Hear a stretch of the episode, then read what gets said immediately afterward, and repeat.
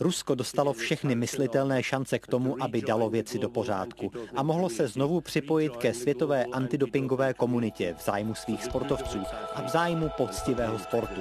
Místo toho si ale vybralo jinou cestu. Ruská vlajka v příštích čtyřech letech nebude vlád na velkých sportovních akcích, včetně olympijských her nebo mistrovství světa. Rozhodnul o tom výkonný výbor Světové antidopingové federace, podle kterého ruští představitelé ani po letech dopingového skandálu nedali věci do pořádku. Trest ještě nemusí být konečný, Rusko se proti němu může odvolat. Jak efektní opatření to vtažení proti podvádění může být? A jaký vlastně je příběh ruského dopingu? Je čtvrtek 12. prosince, tady je Lenka Kabrhelová a Vinohradská 12, spravodajský podcast Českého rozhlasu. Ruští sportovci se zřejmě nebudou smět účastnit vrcholných soutěží pod ruskou vlajkou. Podle světové antidopingové agentury VADA totiž Rusko nedodržuje pravidla a nespolupracuje s jejími inspektory. Zákaz má platit čtyři roky a týkat se má taky příštích letních a zimních olympijských her.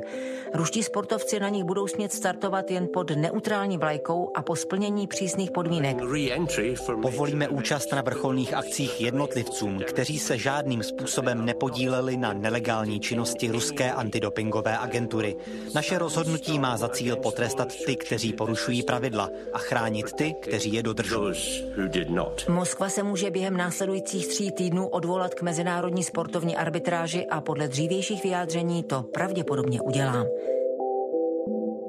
Jakube, pojďme na úvod stručně schrnout, jak jsme se vlastně dostali sem až do tohoto bodu. Do tohoto bodu jsme se dostali hlavně kvůli tomu, že je to opravdu bezprecedentní kauza. Jakub Marek je redaktorem sportovní redakce a věnuje se tam dopingu. Hlavně i podle těch nezávislých zdrojů bylo to řízeno státem a to je na tom ten hlavní problém, protože ty jednotlivé problémy dopingové jsou bohužel obvyklé, ale je to většinou selhání jednotlivců a opravdu v tomhle tom případě to bylo selhání celého státu a možná i Mezinárodní olympijského výboru i dalších národních federací, takže to je velký problém. Vezměte nás na začátek, kde vlastně ruský dopingový příběh začíná. 2010! Začal už při zimní olympiádě ve Vancouveru 2010 v Kanadě, kde Rusko, dá se říct, selhalo na poměry ruské. Russian Federation největší země světa určitě tam měla mnohem větší ambice. Já думаю, что время окончательного анализа еще не приспело, но тем не менее три позиции я выскажу. Ну, во-первых, Zimní olympijské hry ve Vancouveru jsou už prakticky minulostí, vrcholí závěrečný ceremoniál a protože po bitvě je každý generál, tak v mnoha zemích se živě debatuje o tom, jestli náhodou těch nejvyšších příček nemohlo být třeba i víc. Právě taková horká diskuze se odehrává v Rusku. Na hlavy sportovců, trenérů i sportovních funkcionářů se tam doslova sesypala kritika za to, že nenazbírali cených kovů daleko víc. A tam vznikl už takový plán ruské vlády, aby na těch následujících olympijských hrách zimních, které které byly v Soči 2014, se něco takového nemohlo stát. Tam právě vznikl ten plán na to, aby se těm výkonům docílilo i neférovým, nečistým způsobem. Samozřejmě z ruské strany ty reakce jsou trošku jiné, ale i sami Rusové přiznali, že tam problém byl. Za čtyři roky v Soči skvělý úspěch ruských sportovců. Dvě medaily сегодня нужно победить, Саша! За ним Максим и Сундбю! Některé výkony tam byly už od pohledu trochu diskutabilní. Při 50 kilometrovém závodě mužů v běžeckém lyžování byli na prvních třech místech ruští sportovci. спортовці. Легко! Браво! Это невероятный впервые в истории мировой лыжни! Три первых места! Tam byl hodně vyrovnaný finish a opravdu projev těch ruských sportovců po 50 kilometrech byl téměř nadlidský, dá se říct. Rusové nenechali nikoho na pochybách, kdo je tady doma. Ve finiši na ně neměl ani Norsundby a tak si rozdělili stupně vítězů mezi sebe. Triumfoval Aleksandr Lekko, v druhé místo přisoudila cílová kamera Vilek Žaninovi, třetí byl Černousov. Díky tomuto triumfu se Rusové stali medailově nejúspěšnější zemí olympijských her a to vůbec poprvé v historii. Ale nakonec pravda se ukázala za následující dva roky bylo jasné, že to tak úplně čisté nebylo. Světová antidopingová agentura doporučila zvážit zákaz vstupu ruským sportovcům na mezinárodní závody, včetně nadcházející olympiády v Riu. Nezávislá vyšetřovací komise zjistila, že ruské úřady nejen na olympiádě v Soči kryly doping ruských reprezentantů. Moskevská laboratoř fungovala tak, aby chránila dopující ruské atlety ve státem řízeném systému, ve kterém se odstraňovaly pozitivní dopingové vzorky. Protože v roce 2016 Světová antidopingová agentura VADA vydala před letními hrami v Riu zprávu, ve které právě mluvila VADA o tom, že se v Rusku systematicky dopovalo, manipulovalo se vzorky v Soči, vyměňovaly se ty čisté v uvozovkách za ty pozitivní sportovců ruských. I tajná služba FSB se to účastnila.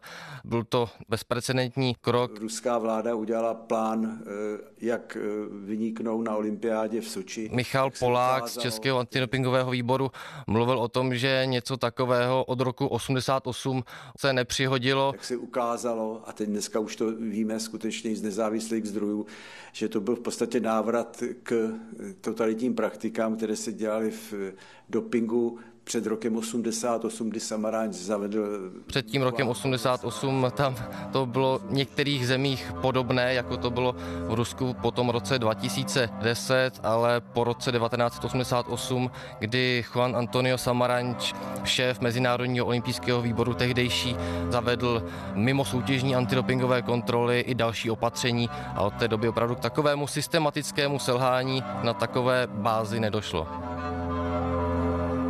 Ony už nějaké první náznaky podezření a různých možných opatření se objevily v listopadu 2015, kdy právě ta nezávislá komise ustavená VADA uvedla, že jde dokonce o prohnilou kulturu podvádění. Můžete nás vzít zpět do toho procesu, co se vlastně dělo, jak to vlastně celé fungovalo, to vyšetřování a vlastně jakým způsobem sílily nějaké pochybnosti? Ten listopad 2015 a zpráva VADA, to je klíčové datum. Ruské ministerstvo sportu slíbilo, že prošetří obvinění z rozsáhlého dopingu v atletice. Ještě včera přitom ministr Vitalij Mutko trval na tom, že veškerá obvinění ze strany Mezinárodní antidopingové agentury jsou nepodloženým útokem na ruský sport. Podle vyšetřovací komise byla do používání zakázaných látek ve vrcholové atletice zapojená dokonce i moskevská antidopingová laboratoř. Přes jasný požadavek, aby se vzorky ukládaly a mohly se zkoumat, přijeli experti z antidopingové agentury VADA do Moskvy a zjistili, že krátce předtím nechal ředitel zničit 14 testů. Ale ještě rok předtím, v roce 2014, Julia Stěpanovová, bývalá atletka, běžkyně na 800 metrů, ta byla nakonec uznána z toho, že dopovala a její manžel, který byl dřív zaměstnanec ruské antidopingové agentury Rusada, tak eh, oni promluvili v televizi německé ARD o tom, jak to v Rusku fungovalo. Die sind Julia Stepanova und Vitali Stepanov und ihr kleiner Sohn Robert a že někteří atletičtí funkcionáři distribuovali svým svěřencům nebo atletům dalším dopingové zakázané látky a atleti už tehdy, že tam měli problémy s dopingem. Julia Stěpanovová trénovala, dopovala, závodila. Stejně jako jiní ruští atleti i další sportovci. Seznámila se se svým pozdějším manželem Vitaliem, který byl komisařem ruské antidopingové agentury a říkal jí, že ruský sport je čistý. Začali jsme si povídat a myslela jsem si, proč to říká, jak bez dopingu. Vždyť u nás v Rusku všichni jedou na dopingu a Rusada to pomáhá krýt. Vzpomínala Stěpanovová pro BBC a když německý novinář Hajo Zeppelt ze specializované redakce ARD nacházel drobnější dopingové případy z Ruska, sami Stěpanovovi mu nabídli spolupráci. Jimi pořízené tajné nahrávky usvědčovaly v dokumentu nejen trenéry.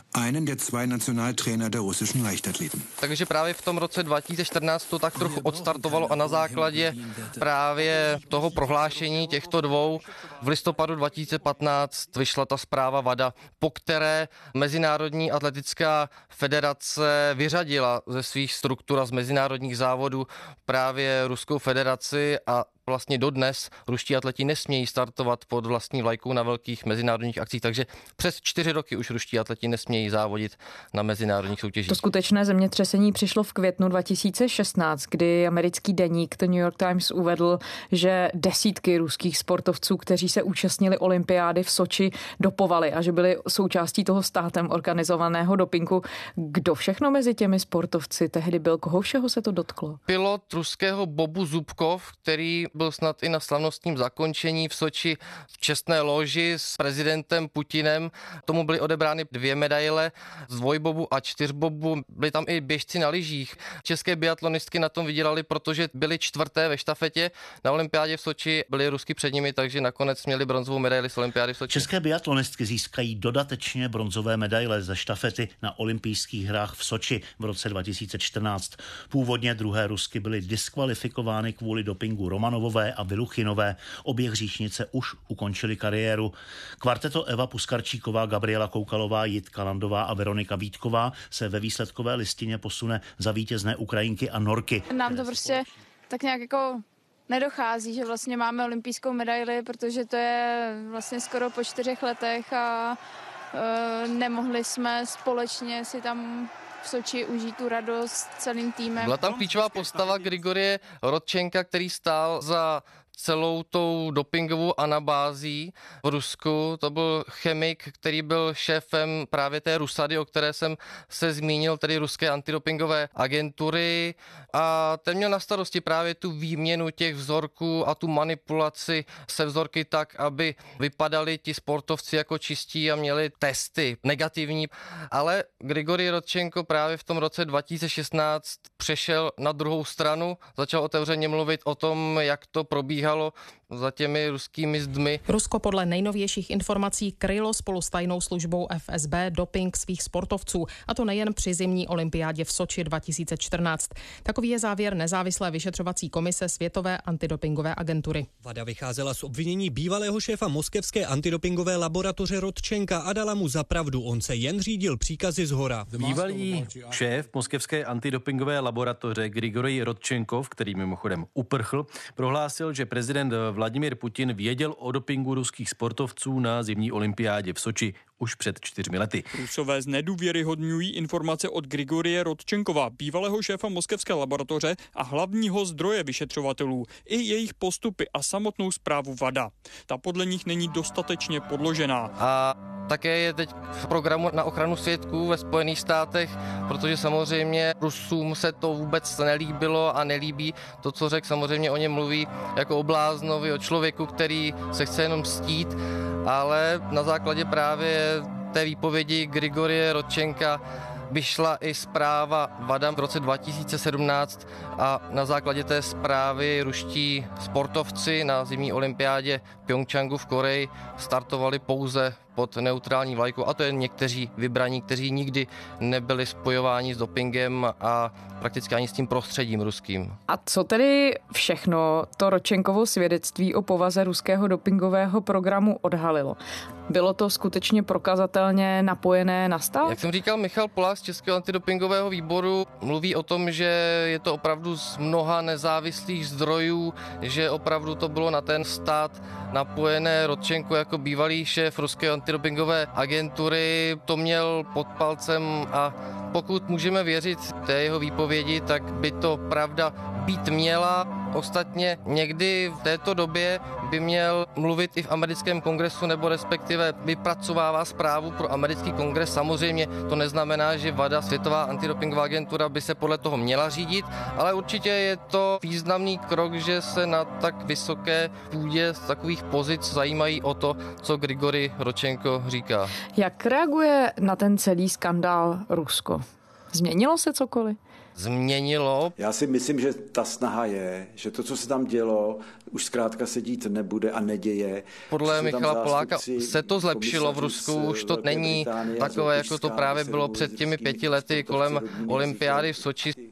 Národní antidopingový organizaci Rusada, pracují i další nezávislí experti nominovaní, kteří to hlídají, takže nemyslím si teď, že by byl nějaký závažný problém, ale bohužel nejsou ještě dořešeny ty věci z minula. I sami Rusové i na té vládní úrovni přiznali, že doping je velkým problémem Ruska, ale na druhou stranu hned za to dodávají, že takové problémy jsou i v jiných státech. Ale jak už jsem říkal na začátku, ty problémy dopingové jsou sice v jiných státech, ale nejsou na té státní úrovni, což je obrovský rozdíl, protože když je to selání jedinců, třeba když si vezmeme v tomto roce kauzu v Zefeldu, běžecké lyžování, tak tam bylo namočeno třeba 5-10 lidí. Na mistrovství světa v klasickém lyžování v rakouském Zefeldu zasahovala policie proti organizovanému dopingu. Podle rakouského kriminálního úřadu zatkla sedm lidí, mezi nimi pět sportovců.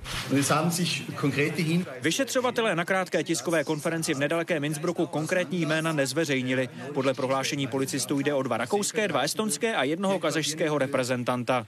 V souvislosti s případem byli v Německu zadrženi sportovní lékař a další podezřelý muž. Při akci s názvem Pouštění žilou kriminalisté prohledali 16 domů a podle svých slov rozbili globální dopingovou síť. Alberto Salazar, trenér běžců v Oregonu při mistrovství světa v Dauha, teďka v Kataru, přišel o akreditaci kvůli podezření právě, že jeho svěřenci dopují, jeho svěřenkyně je třeba Sifan Hasanová, nizozemská atletka, vytrvalkyně, která na světovém šampionátu v Kataru teď vyhrála 10 km a 1500 metrů, takže opravdu ty případy existují, to sice Rusové mají pravdu, ale nikde to není tak, že by tomu napomáhal stát, nebo respektive aspoň to nebylo prokázáno zatím.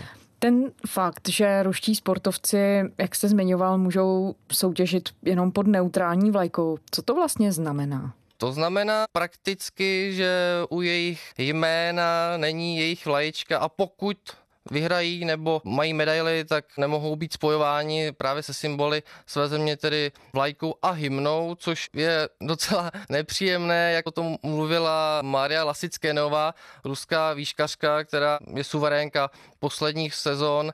Třeba teď vyhrála na světovém šampionátu v Kataru v Dauha a místo ruské hymny jí pustili na stupních vítězů na tom nejvyšším stupni se zlatou medailí znělku Mezinárodní atletické federace. Takže je to hodně prazvláštní situace. Mluvila o tom i Daria Klišinová, která byla mimochodem jedinou atletkou, která závodila na olympijských hrách letních v Riu 2016. V Riu neměla medaile, ale byla na druhém místě v Londýně na světovém šampionátu 2017 a mluvila o tom pak Mixzóně, že je to hodně zvláštní, když první a třetí tam vedle ní obíhají s vlajkou a ona vlastně se nemůže radovat.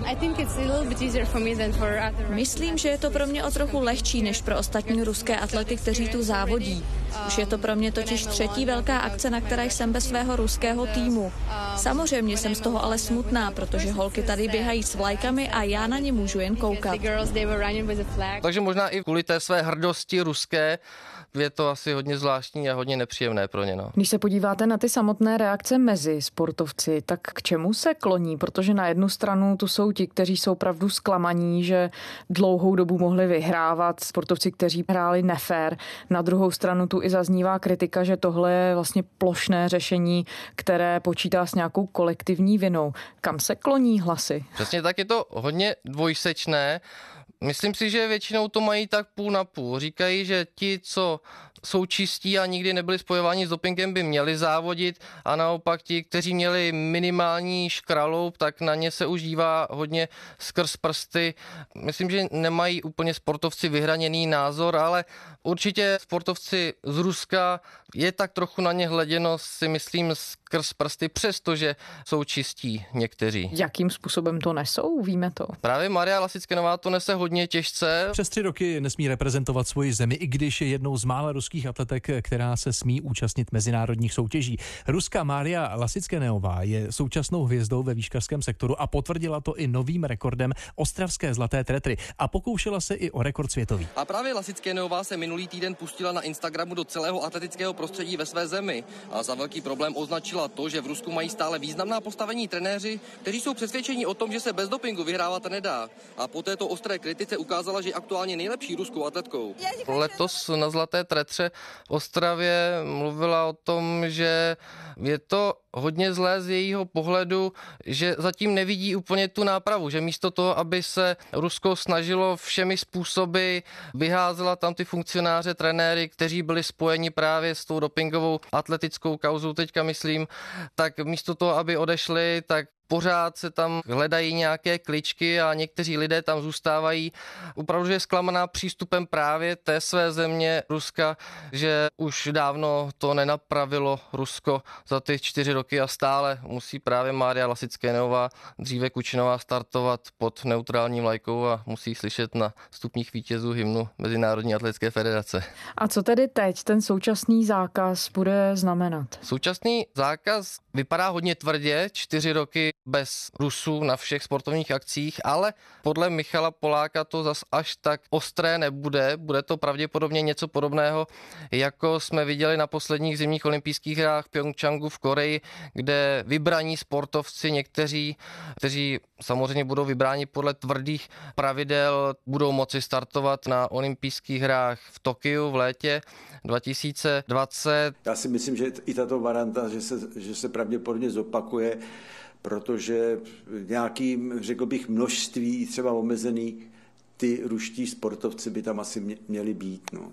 I když je to občas jako neblaze přijímáno ostatními sportovci, kteří jsou čistí a nechtějí. Ale je to rozdíl vlastně oproti tomu, než to bylo v Riu. Tam nemohli startovat ruští atleti pouze, ale přestože tam se také jednalo o tom, že by ruští sportovci napříč disciplínami nesměli závodit, tak nakonec tam to bylo mírnější, ale teď by to měla být pravděpodobně první letní olympiáda, na které budou všichni ruští sportovci startovat pod neutrální vlajkou, ale samozřejmě je to ještě hodně otevřené. Čtyřletý zákaz startu ruských sportovců na mezinárodních soutěžích pod ruskou vlajkou je podle prezidenta Vladimíra Putina v rozporu s olympijskou chartou.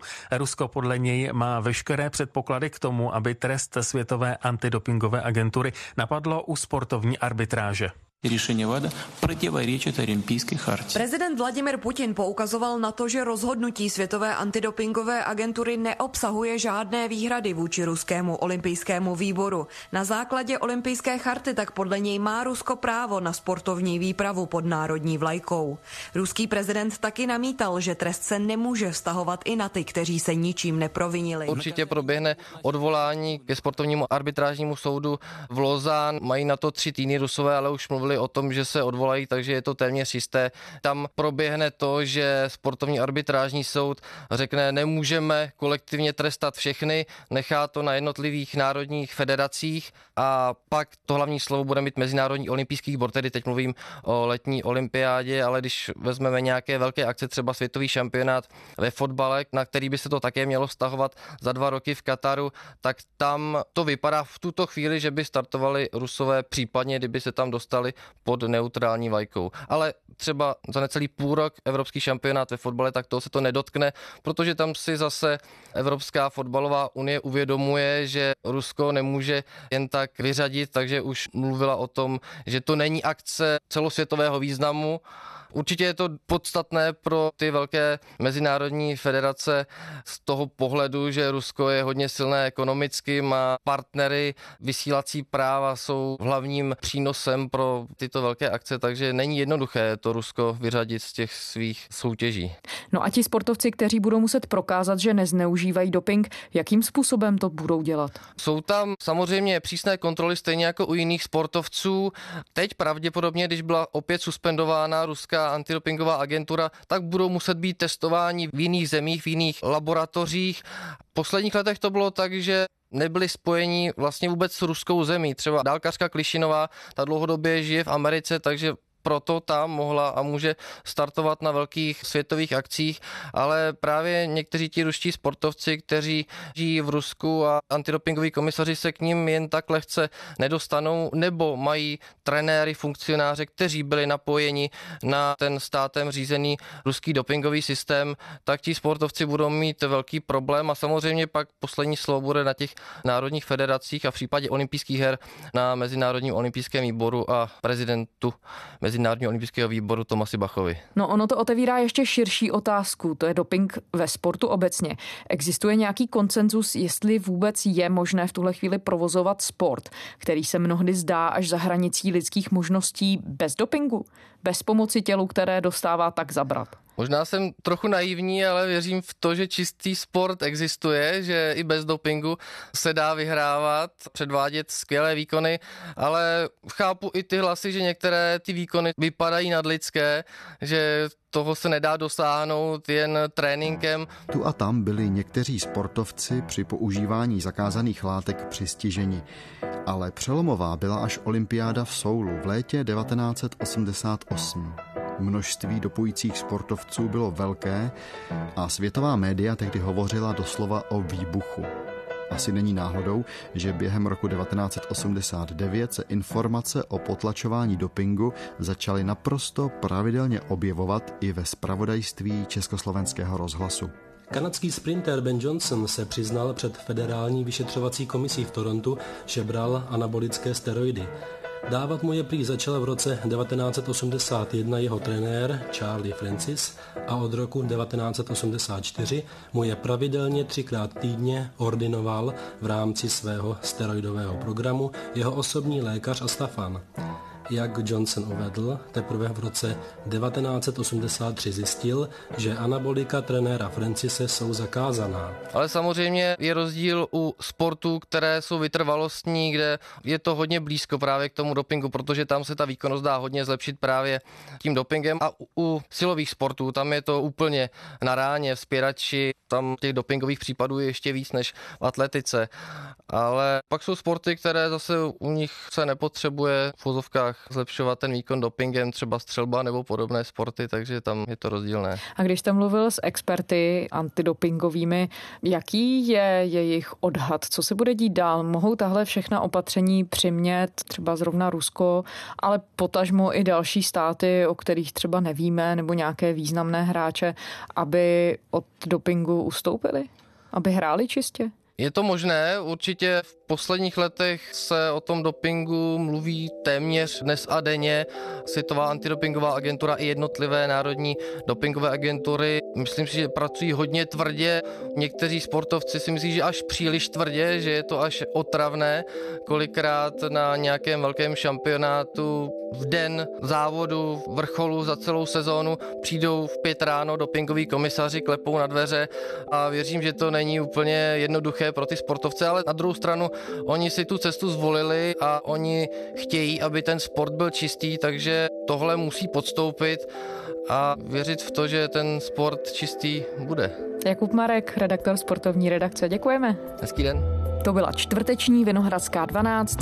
Vraťte se k nám kdekoliv v podcastových aplikacích. Vždycky nás najdete na naší stránce na iRozhlas.cz, to je náš spravodajský web. Nově jsme i na audioportálu Můj rozhlas a samozřejmě nám můžete psát. Naše adresa je vinohradská12 zavináč rozhlas.cz. Těšíme se zítra.